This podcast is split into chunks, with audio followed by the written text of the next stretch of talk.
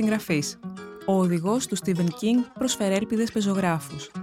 Αν θέλετε να γίνετε συγγραφέας, πρέπει πάνω απ' όλα να κάνετε δύο πράγματα. Να διαβάζετε πολύ και να γράφετε πολύ. Δεν γνωρίζω κανέναν τρόπο να παρακάμψετε αυτά τα δύο. Ένα άρθρο της Σταυρούλας Παπασπύρου για το Life.gr. Εκφώνηση Μαρία Δουρκοπούλου.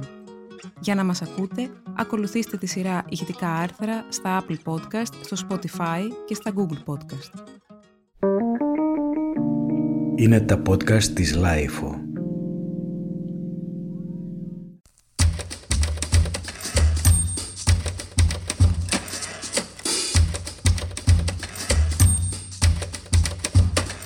Το είχε παράπονο ο Στίβεν Κίνγκ. Δεκαετίες και δεκαετίες τα μυθιστορήματά του καταναλώνονταν παντού σαν φρέσκο ψωμί, αλλά ο ίδιος δεν καλούνταν ποτέ να μιλήσει για τη γλώσσα, το πρωταρχικό εργαλείο κάθε συγγραφέα. Τέτοιου είδους ερωτήσεις απευθύνονται προς τους Ντελίλο, Απντάικ και Στάιρον, αλλά όχι και προς τους συγγραφείς που γράφουν για το πλατύ κοινό, θα σημείωνε το 1999 στο On Writing. Εν τούτοις, πολλοί από εμάς, τους παρακατιανούς, νοιαζόμαστε επίσης με τον δικό μας ταπεινό τρόπο για τη γλώσσα και νοιαζόμαστε με πάθος για την τέχνη της αφήγησης ιστοριών στο χαρτί. Όσοι καταβροχθίζουν τις ιστορίες του King με ηδονή, είτε πρόκειται για ρεαλιστικές συνθέσεις όπου συνοψίζονται τα χαρακτηριστικά των λαϊκών ανθρώπων στη ΣΥΠΑ, είτε πρόκειται για ιστορίες που εκτιλήσονται στο χώρο του υπερφυσικού, ξορκίζοντας σημερινούς μας φόβους, δεν μπορεί παρά να απολαύσουν και αυτό το μη μυθοπλαστικό βιβλίο του. Μεταξύ αυτοβιογραφίας και δοκιμίου, γραμμένο τη χρονιά που ο ίδιος ανάρωνε από ένα ατύχημα που παραλίγο να του στοιχήσει τη ζωή, το περισυγγραφής είναι μια γλαφυρή ξενάγηση σε κέρια στιγμιότυπα της εφηβικής και ενήλικης ζωής του και παράλληλα ένας οδηγός προσφερέλπιδες πεζογράφους με συμβουλές αντλημένες από την εμπειρία του. Οι συνθήκες μέσα στις οποίες μεγάλωσε από το ένα τροχόσπιτο στο άλλο τα πρώτα του διαβάσματα, από κόμιξ μέχρι Jack London και Edgar Allan Poe, η σχέση με τη σύντροφό του, όπως γράφει ο ίδιος, ο συνδυασμός υγιούς σώματος και σταθερής σχέσης με μια ανεξάρτητη γυναίκα που δεν ανέχεται καθόλου ανοησίες, έχει κάνει δυνατή τη συνέχιση της επαγγελματικής μου ζωής. Η διαδρομή του ως την πρώτη επιτυχία, την Κάρι, και η περιπέτειά του με τα ναρκωτικά παρατίθενται με ένα λόγο άμεσο και εξομολογητικό, ως πρελούδιο των κεφαλαίων που αφορούν αποκλειστικά τα περί συγγραφικής τέχνης, στα οποία δεσπόζει η παρακάτω προτροπή. Αν θέλετε να γίνετε συγγραφέας, πρέπει πάνω απ' όλα να κάνετε δύο πράγματα. Να διαβάζετε πολύ και να γράφετε πολύ. Δεν γνωρίζω κανέναν τρόπο να παρακάμψετε αυτά τα δύο. Ο Στίβεν Κίνγκ ανήκει στο είδος των παραμυθάδων που ακόμα και τίποτε δικό του να μην έχει διαβάσει κανείς μπορεί εύκολα να ανακαλέσει ταινίες που βασίστηκαν σε βιβλία του.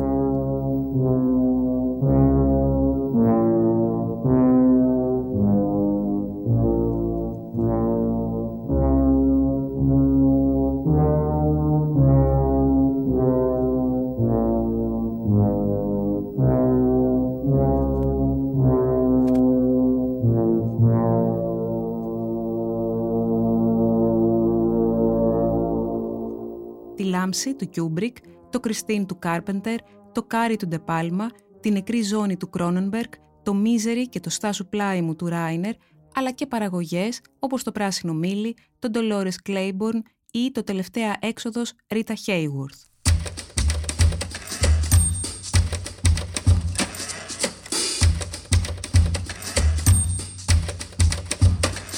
Ο συγγραφέας που σε πείσμα της περιφρόνησης που του επιφύλασαν οι ακαδημαϊκοί κύκλοι τιμήθηκε το 2003 για τη συνεισφορά του στα αμερικανικά γράμματα από το Εθνικό Ίδρυμα Βιβλίου των ΗΠΑ, από μαθητής ακόμα, είχε επιλέξει να εκφραστεί μέσα από ιστορίες τρόμου.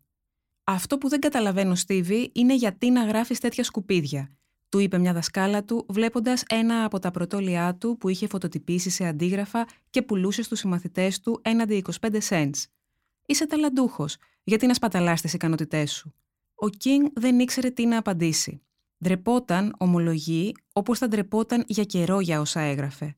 Νομίζω πως έφτασα 40 χρονών για να συνειδητοποιήσω ότι σχεδόν κάθε πεζογράφος ή ποιητής έχει κατηγορηθεί ότι χαράμισε το ταλέντο που του έδωσε ο Θεός.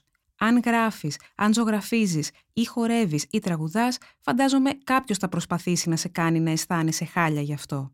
Η μητέρα του πάντως, εγκαταλελειμμένη σύζυγος δύο παιδιών, με ναυαγισμένη τη φιλοδοξία της να γίνει σολίστη του πιάνου, πάντα τον ενθάρρυνε. Στη δική της πίστη οφείλει το ότι αντί να αφήσει στον κάλαθο των αχρήστων τα πρώτα κεφάλαια του Κάρι, στρώθηκε και το ολοκλήρωσε. Συνδυάζοντας δύο άσχετες μεταξύ τους ιδέες, την εφηβική σκληρότητα και την τηλεκινησία, ο Κίνγκ έπλασε το πορτρέτο μιας μοναχικής και ρεζιλεμένης από τους μαθητές της Κάρι, που μετατρέπεται σε κινούμενη απειλή και από το 1974 η ζωή του άλλαξε για πάντα.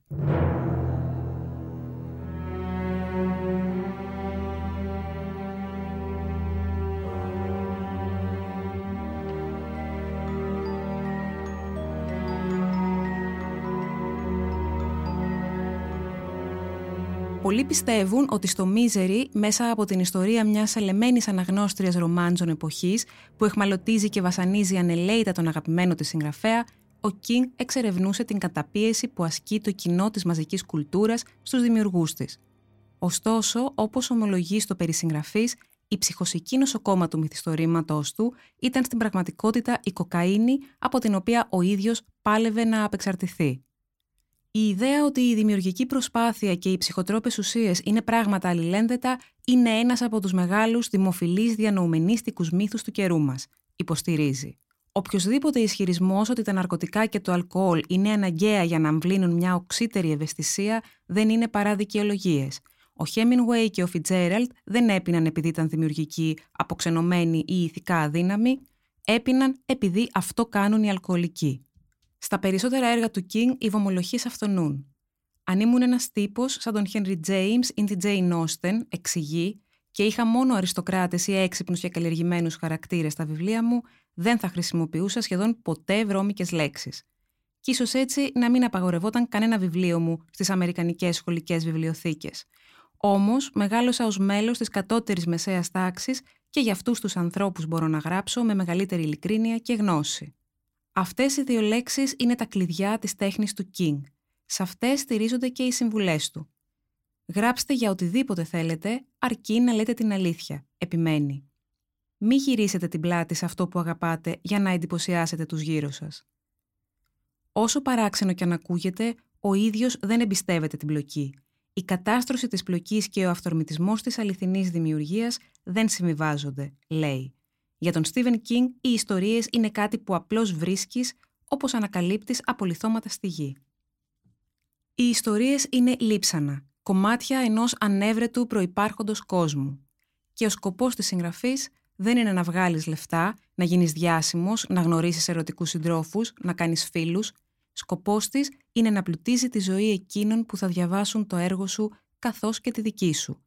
Είναι να στέκεσαι στα πόδια σου, να ξαναβρίσκεις τις δυνάμεις σου, να ξεπερνάς τις δυσκολίες.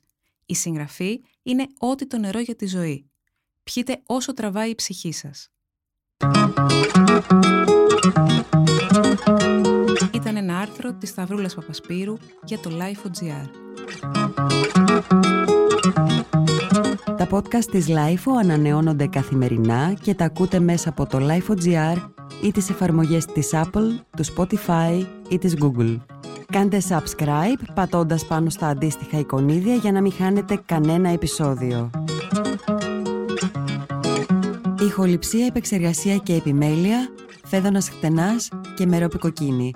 Ήταν μια παραγωγή της Lifeo. Είναι τα podcast της Lifeo.